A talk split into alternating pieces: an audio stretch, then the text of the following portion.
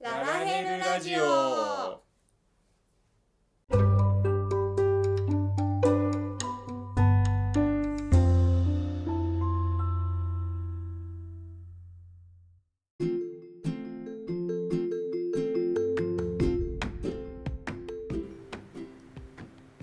おはようございますこんにちはこんばんはルートですリンですこのラジオは夫婦でゲーマーのルートとリンが FF14 の話を中心におすすめのゲームや趣味について雑談をするポッドキャストです週1配信日曜日に更新の予定です通学通勤のお供や家事の時間ゲーム内での作業中イシュガルド復興中などにお聞きくださいはい第37回です本日こちらのオープニングコールだけでテイク10ほど撮っておりますか10回もやったやったねうんリンさんが笑い上手になってしまってねなんかねすごい面白かったんですよねやばくないはいなんだっけんそれでさっき途中途中までで断念したやつでさ、うん37は37回37回 ?37 回素数なんですか素数だよへえすごっおうん37って何でも割れないってことすごっ一生懸命計算してみなよ思いつく数字がないかどうか考えてみなよわかんないいいねあのー何のダンジョンだっけあれオーボンヌだっけあの踊ってる子ねうん、鉄うん人労働8号だ鉄人じゃねえわ、うん、はんはあそこで素数ハードモードとかでさ、ん絶対わかんないよもっねとさもう3桁以上のさ素数問題とかさ絶対わ出しかてんなほいしいよねいや無理だよ記憶力の話になっちゃうそやなまああそこであそこで、うんあの勉強するまで、うんまあ多分もっと昔はねうん覚えてたのかもしれないけど、1は素数だと思ってましたまあ多いよねそれを持ってる人は、うん、普通に1は素数だと思ってた1とそれ以外の自分の数でしか割れない数だから素数って1全ての数字は1で割れるじゃないですかあうんうんうん37もうんね、うそれと自分の数字30と37だったら37でしかんで割れない1は除外されるってことうんまあ、1と1でしか割れないじゃんなるほどそうそうそうだから違うというお話です素数でいい気はするけどねルールに文句言わないでくださいよいやなんかいい気がするけどまあわかんない昔の偉い人の昔かわかんないけど偉い人の決めたルールよくわからんなって思いましそうですねたはいはいいい気がするいはい最近はいパッチ5.31がうアップデートんうんされましたねはいイシュガルド復興がまたう始まってるわけですけども、んはいまあ我々はあのーランキングに挑む気は特になくという間よりに合わなかったまだ新式装備を作っている段階ですので間に合わなかったよ、うんうんまああれは報酬イシュガルド復興の報酬はいくつか欲しいねまたもぐもぐフォーチュンだっけクポクポあフォーチュンだっクけポクポフォーチュンクポクポフォーチュンクポフォーチュンハイタッチとかさハイタッチハイタッチはフォーチュンなんですかやったっけフォーわチかんュンないあのほらか復興券かどっちかどだっよねちかあるじゃないだからまあどっちかなんでしょうねまだすいませんあのあれノータッチだからね5.31になってからあのーあそこ商店街うんにも行ってないまだ L2 もやってねえ L2 もやってないまだ この時点で収録時点ではねはいなのでちょっとじっくりね収録終わって新式作り終えられると思うんだよな作り終わったらう見に行きましょうねんあれさ5.31でさ、うん新しいクポフォーチュンになってるじゃないですか、う昔のクポフォーチュンってもう遊べないのん知らんどっちも情報持ってないよ今ダルメルとかもう手に入んないよ 今どっちも情報持ってないからさあっていう、だったら悲しいねうんモグモグチェモグモグチェストだっけああももぐ系のねそうそうあれももしかしたらあー失われたの失われしもぐもぐ悲しいねだそんなことはしてないんじゃないでしょうかまあ何かしらでうん手に入るはずうん、うん、かた多分課金そう課金 課金アイテムで出てくるガキあなるほどねそれはあるかもしんないねでもねまあ全然情報を仕入れてない中でのうん妄想話でございますが、はいあの多分聞いてる方はねやってるやってるって人もねう違う でって多分思思ってるよ多分 そんなことないから安心しなみたいん、そうね、なわかんないけど はいはいはいまあ、というわけでうオープニングはこんな感じになりますけどんもはい今日のメイントークうんょっと久々に FF14 以外の話をしたいなと思いまあして、はいはい最近私がうんおりんさんもちょっと遊んでるう「ファイナルファンタジークリスタルクロニクルんはい」略称 FFCC のうリマスターが出ましたので、ん出ましたまあ、もうけ結構前ではあるけどの話をちょっとはいしたいなと思いますはーいはいでは早速メインの方に行きたいと思いまはーいす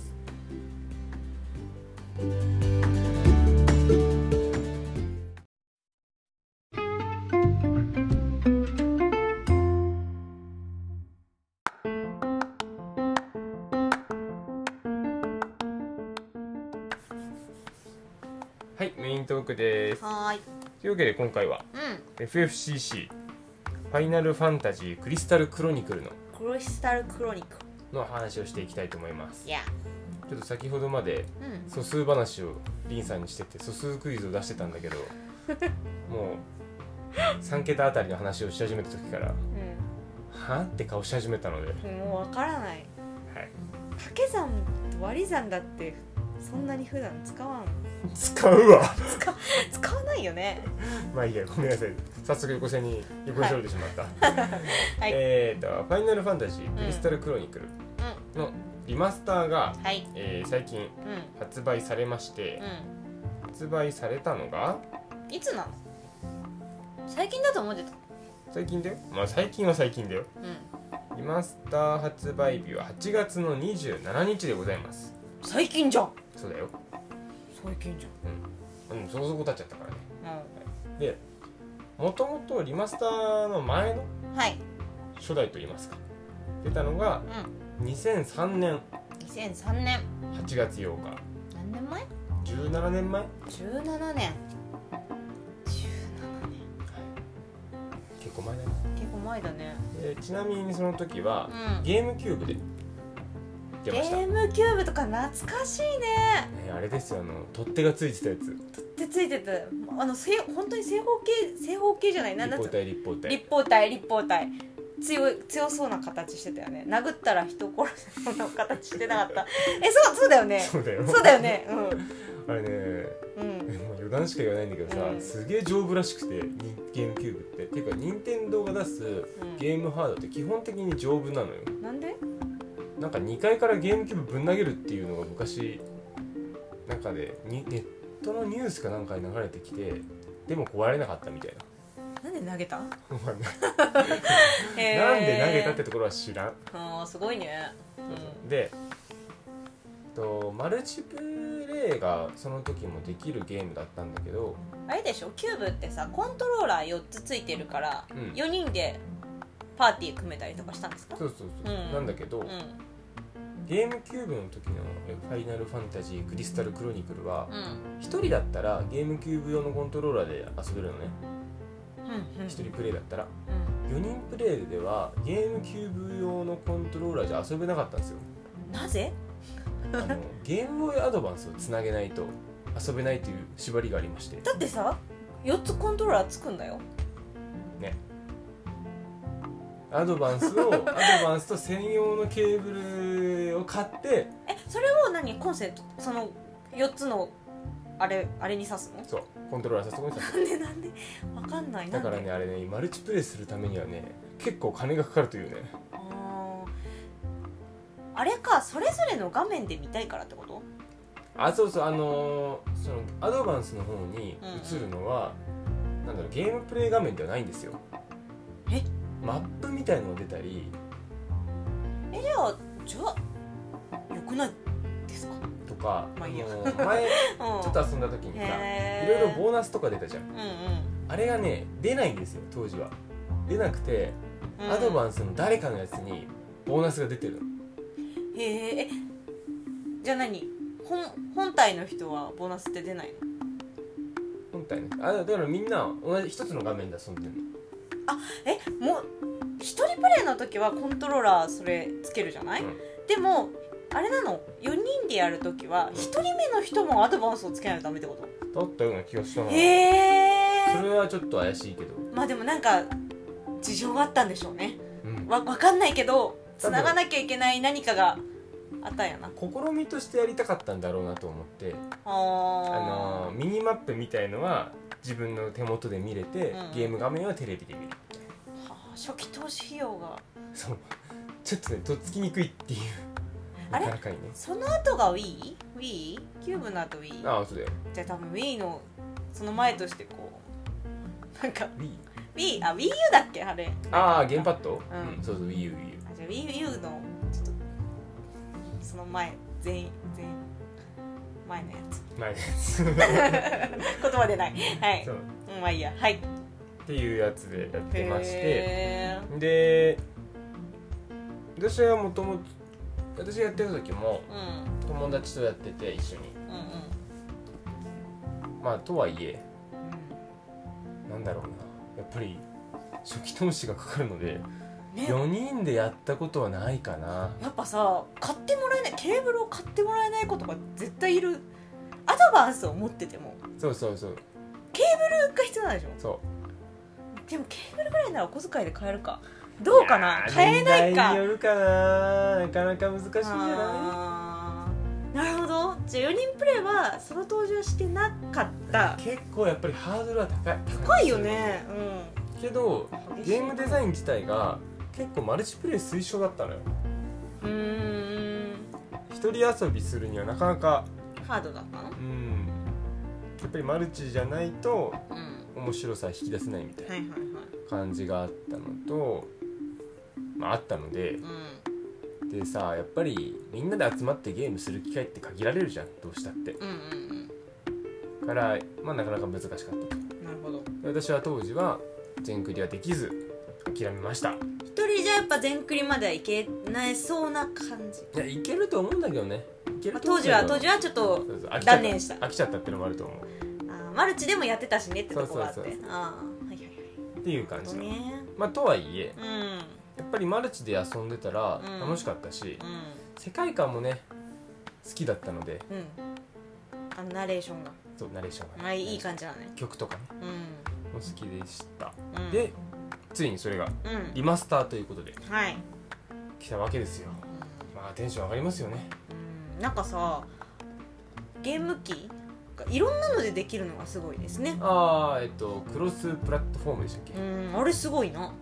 うん、任天堂スイッチと PS4 とスマホス、マホすごいよね iOS と Android うかな、んあれ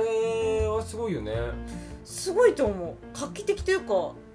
今今までもあったのかもしれないけど、うん私はこう初めてそういう枠を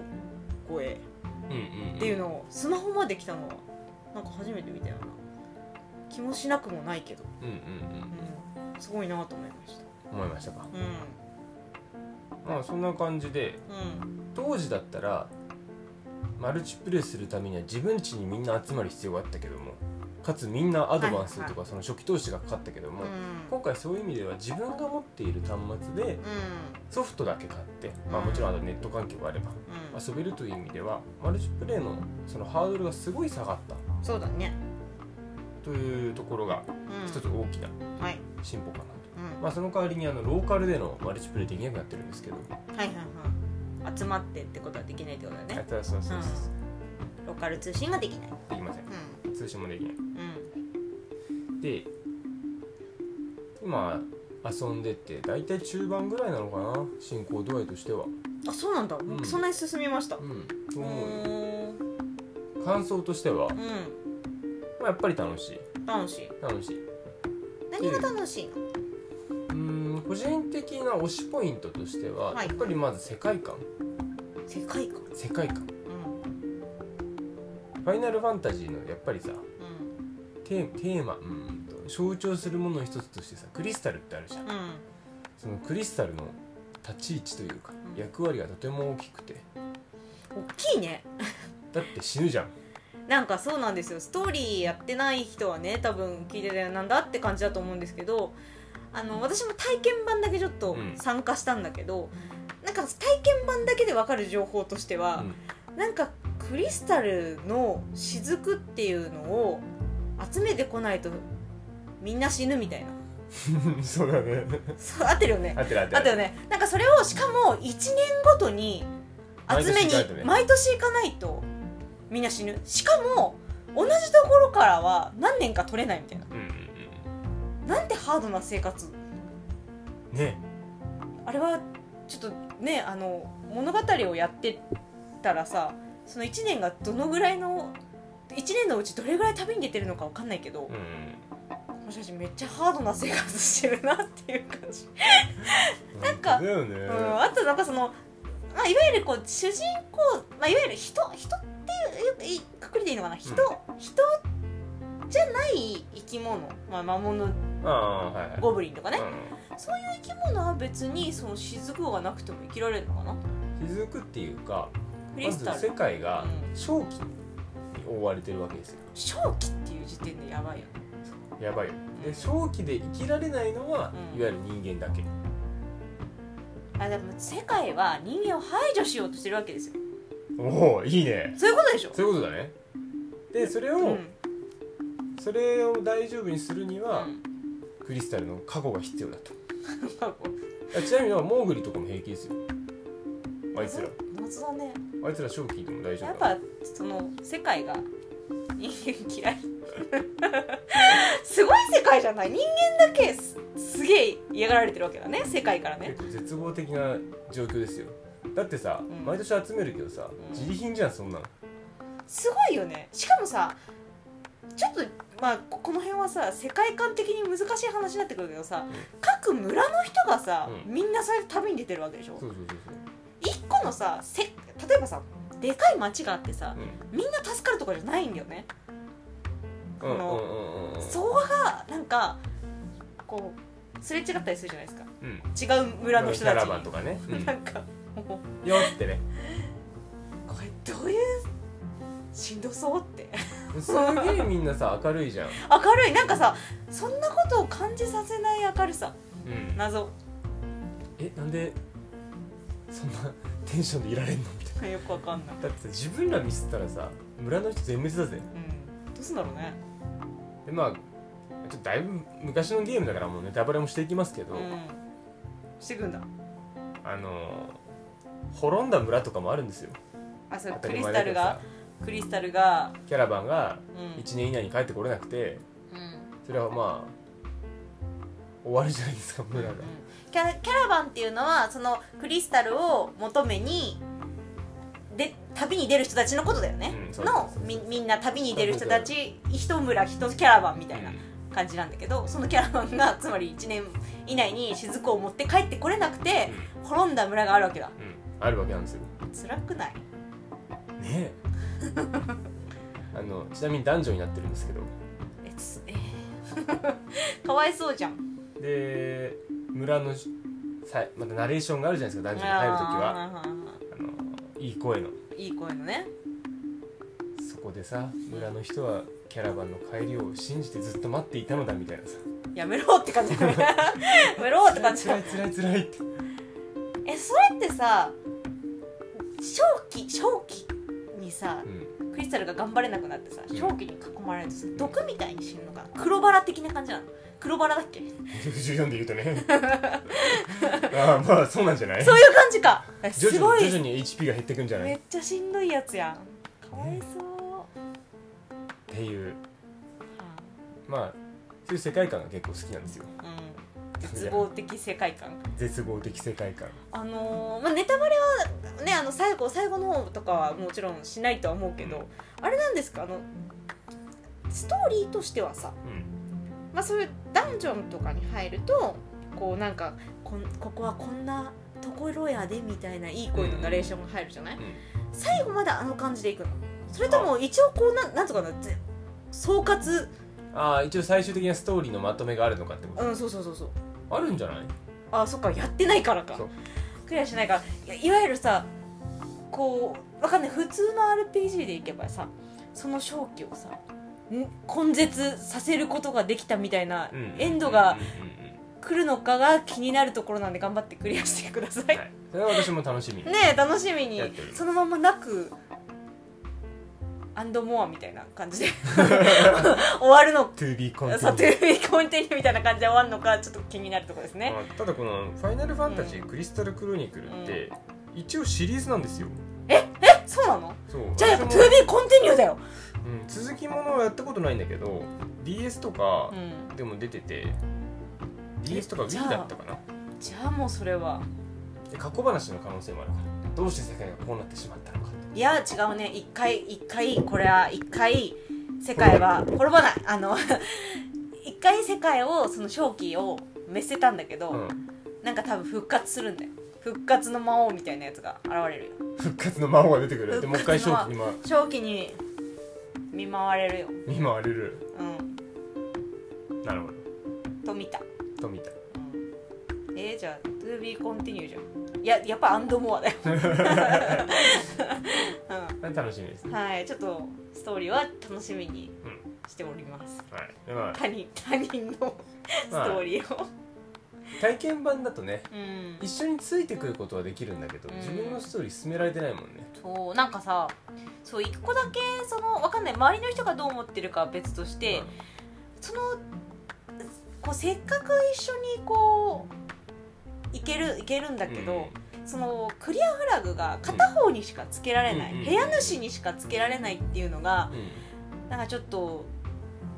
ちょっと面倒かなってリーさん的にはちょっと思いました。うんあちょっといいとこなのうでんちょっと残念ポイントとうん言われているところについてはいはいのは私のい、ルート見解、をちょっと話したいと思うんですけども今リンさんが言った通うりんマルチプレイでさせっかく話を進めてもうそのクリアフラグが立たないんという件についてなんですけどもうん、はいえっ、となんだろう私とルートとリンのキャラバンがはいはいはいマルチで遊んだ時うに、ん私がホストとなってうん話を進めた場合私は雫はゲットできるけども、うんリンさんは雫ゲットできないそという問題う、うんそれ結構言われてるんだけどもう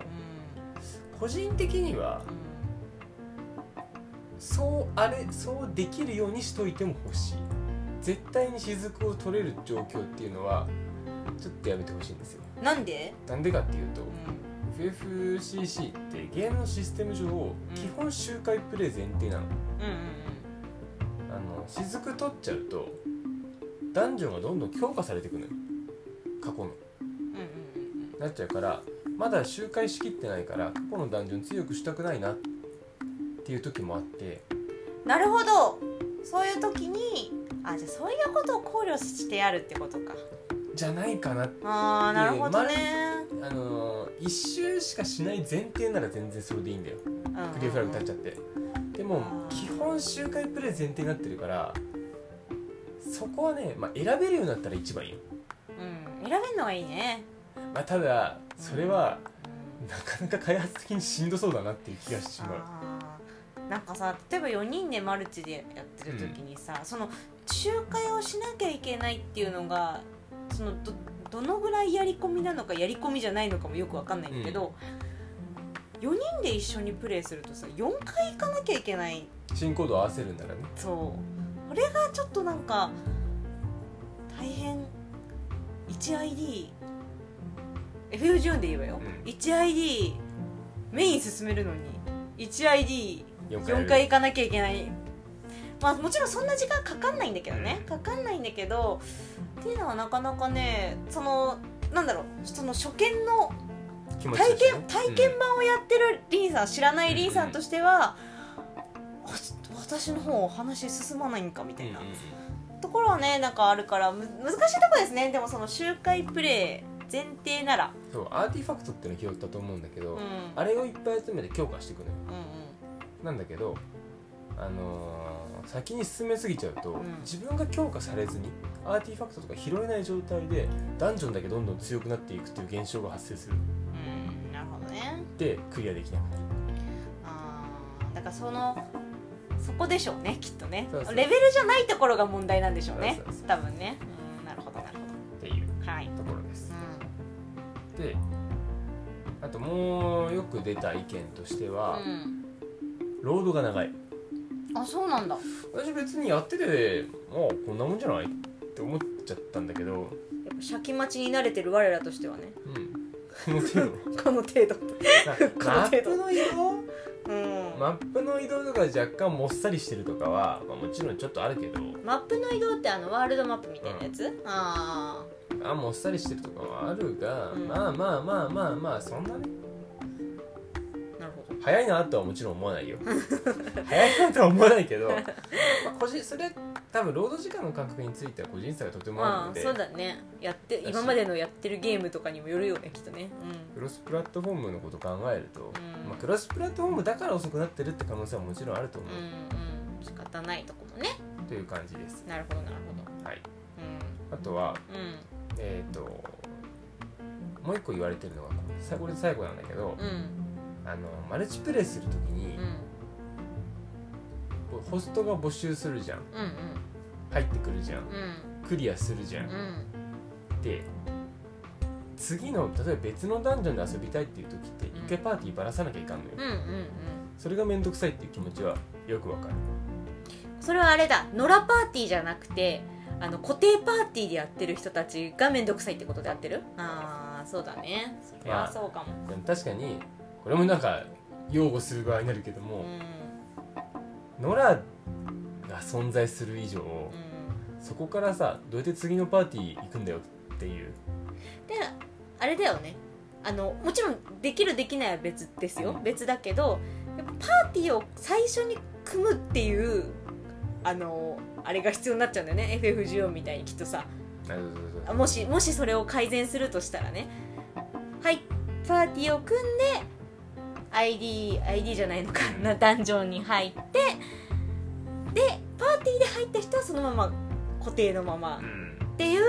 のをやっぱ組み直さなきゃいけないから大変なのかねんシステム的にきつそうだなと思った、うんまあっていうことだよねあのきっと不ね満があるのはねよくわかるうん、不満があるのはよくわかるが、うんあー仕組み的に難しそうだなと思っちゃったっていうのが感想なるほどねだから知り合いでマルチやる時に若干煩わしさは感じるがうん基本的にソロプレイでマルチをやる意味では別にそんなに不満はないのようんでもそうかもねなんかあのーそのさっきのそのなんだろうちょっとこれはどうかなって思うって今な3個か、3個言ったけどなんか聞いてた感じは多分その作ってる方々は、多分ソロでやる方をメインに多分考えてる感じがするね、ソロでやるんだけどマルチにも参加するとかっていうのを、まあ、メインなのかなんか固定でずっと行くっていう方はなんかあんまりもしかすると推奨されてないわけじゃないけど、まあ、どっちに重きを置くというかね、やりやすさの重きを置くって言ったらソロなのかなって感じは確かにするかも。うんでそこで難しくなってくるのが、昔の思い出で買ってる人たちってやっぱりみんなでねそう知り合いで遊んでいた体験があって、それがすごく楽しかったから買うっていうのがあると思うのよ、ってなったその気持ちで買った時にあれなんか違うみたいなっうんうんうんうんていうズレが若干あるのかなって確かに、思っててうん、難しいとこですね私もなんかあの全然 FFCC のことは知らん知らなくて体験版やったからなんかねイメージはすごい FF14 みたいなイメージで、うんうんうん固定パーティーを組んでいけば両方にフラグが立ってっていうのを勝手に想像してたから、おで集会がね必要っていうのは多分最初にやった人は多分わかんわからないじゃないだからおなんか大変そうとは思ったけど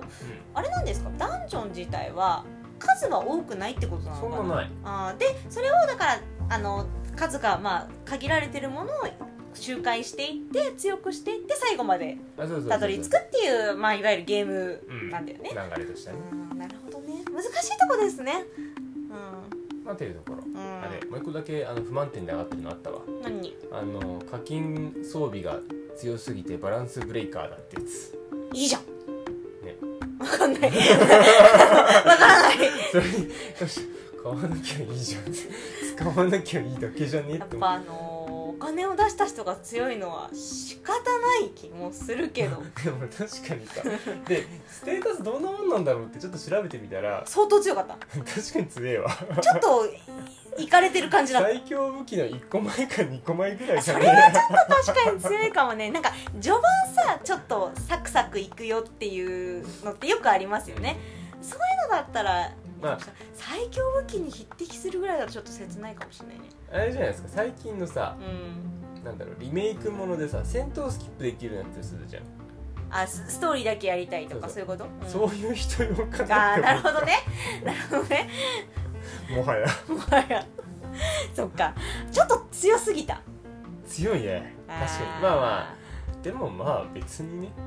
使わなきゃいいだけじゃねって思っちゃういや課金させられてさゴミみたいなもん出されるさ、えでもさ課金した身となったらうさ、ん例えばで例えばだよ、う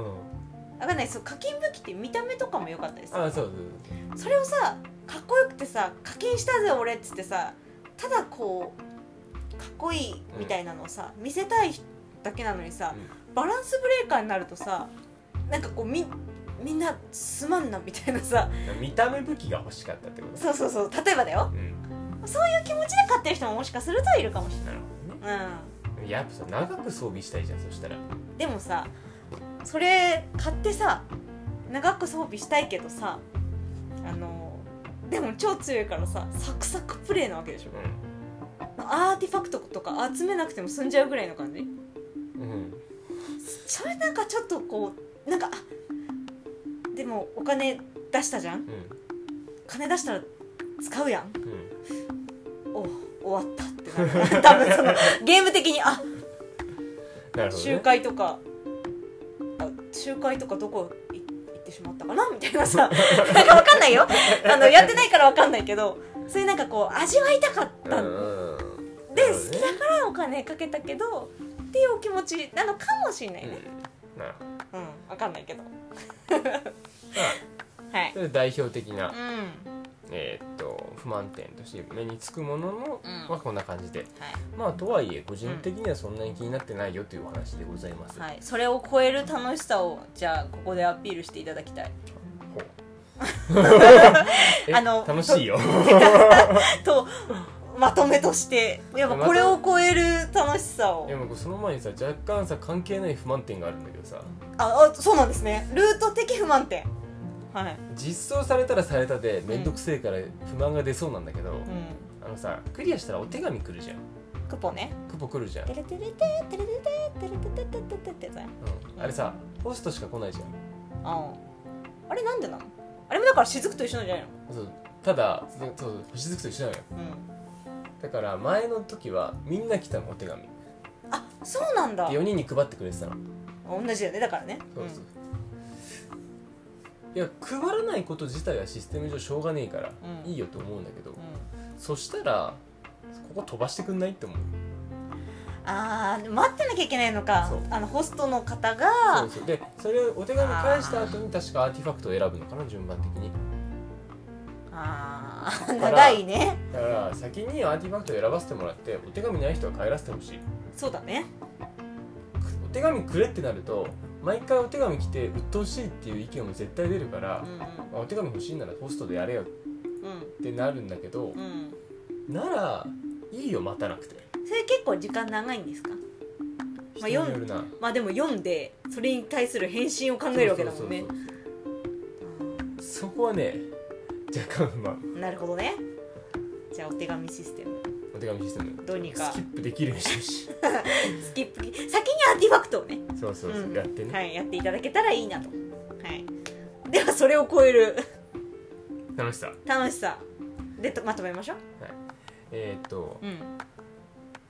アクションゲームとしての難易度は、うそこまで実は高くないんですよあの、うんそんなに変なコマンドとかないじゃんんうんかいやらあの操作簡単だよね攻撃で使うボタンって A だけなのようん A ボタンだけであとは使うそうス選キルを選ぶ択するそうねあと移動うんだけだから、とっつきやすいうんうんがしかし別にだからといってぬるゲーっていうわけでもなく、うんうんちゃんと敵の行動パターン見ながらうん動かなきゃいかんそうだね攻撃はねすげえ簡単なんだけど回避とかがちょっとねそう結構シンシンプルがゆえに、うん難しいかもしれないねうん、なんでそこのなんだろうやればやるほど意外と深いぞっていううんうんうん楽しさうんとまあ何回も言っちゃってるんだけど世界観うんうん好きなんだねあの世界観すげえ好きなのすごい好きなのねすごいねなあんだろのあの声がいいのナレーションさんがいいのう、うん、それもそうだし、うんなんだろうね FF ってクリスタルによるかさすげえ機械機械してるメカメカしいかどっちかと思ってんのよはいあの F7 とかさあ機械都市じゃんあ確かにめちゃくちゃうなんだけどクリスタルクロニクルってどっちかっていうとのどかん自然派自然派、うん自然派はファイナルファンタジはい自然はいーが自然結派構好きでねうんのどかな感じが良い広はいいであとは BGM うんあの音楽が良いナナレーションも込みでねうんうんアイリッシュ系というかうんうんの音でサントラ当時持ってたのかなぐらいには結構好きだったんだよなオーへえプニングもすごいいいしう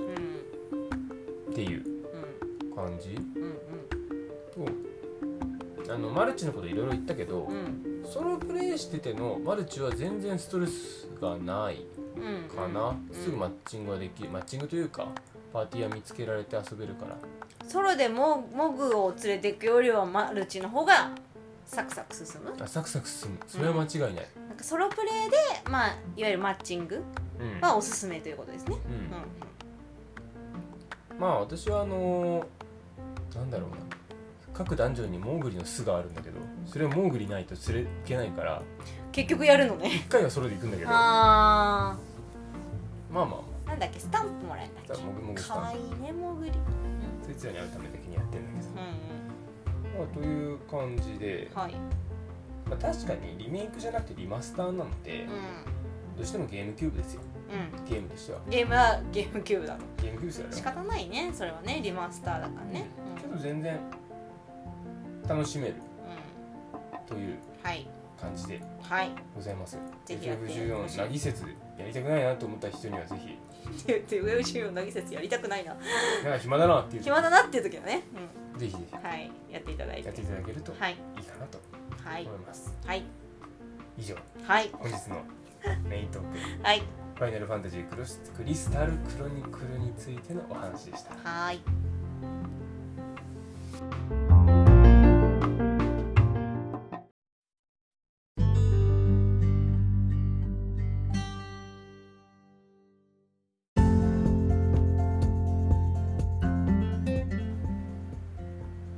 はいエンディングです、はい。というわけで今回はうん。ファイナルファンタジークリスタルクロニクルについてお話ししてまいりました、は最近ねう FF14 以外のゲームあんまり触ってなかったなと思ってん、あーそうですねうんなんかあのパッチ5.3が来てからうん頑張ってやってるだ ね FF14 を私も終わ終わったらというかまあもうちょっと私的な季節にうんなったらまたデスストーリー復活したい気持ち、うんまあ、また今後もはいいろんなゲームの話を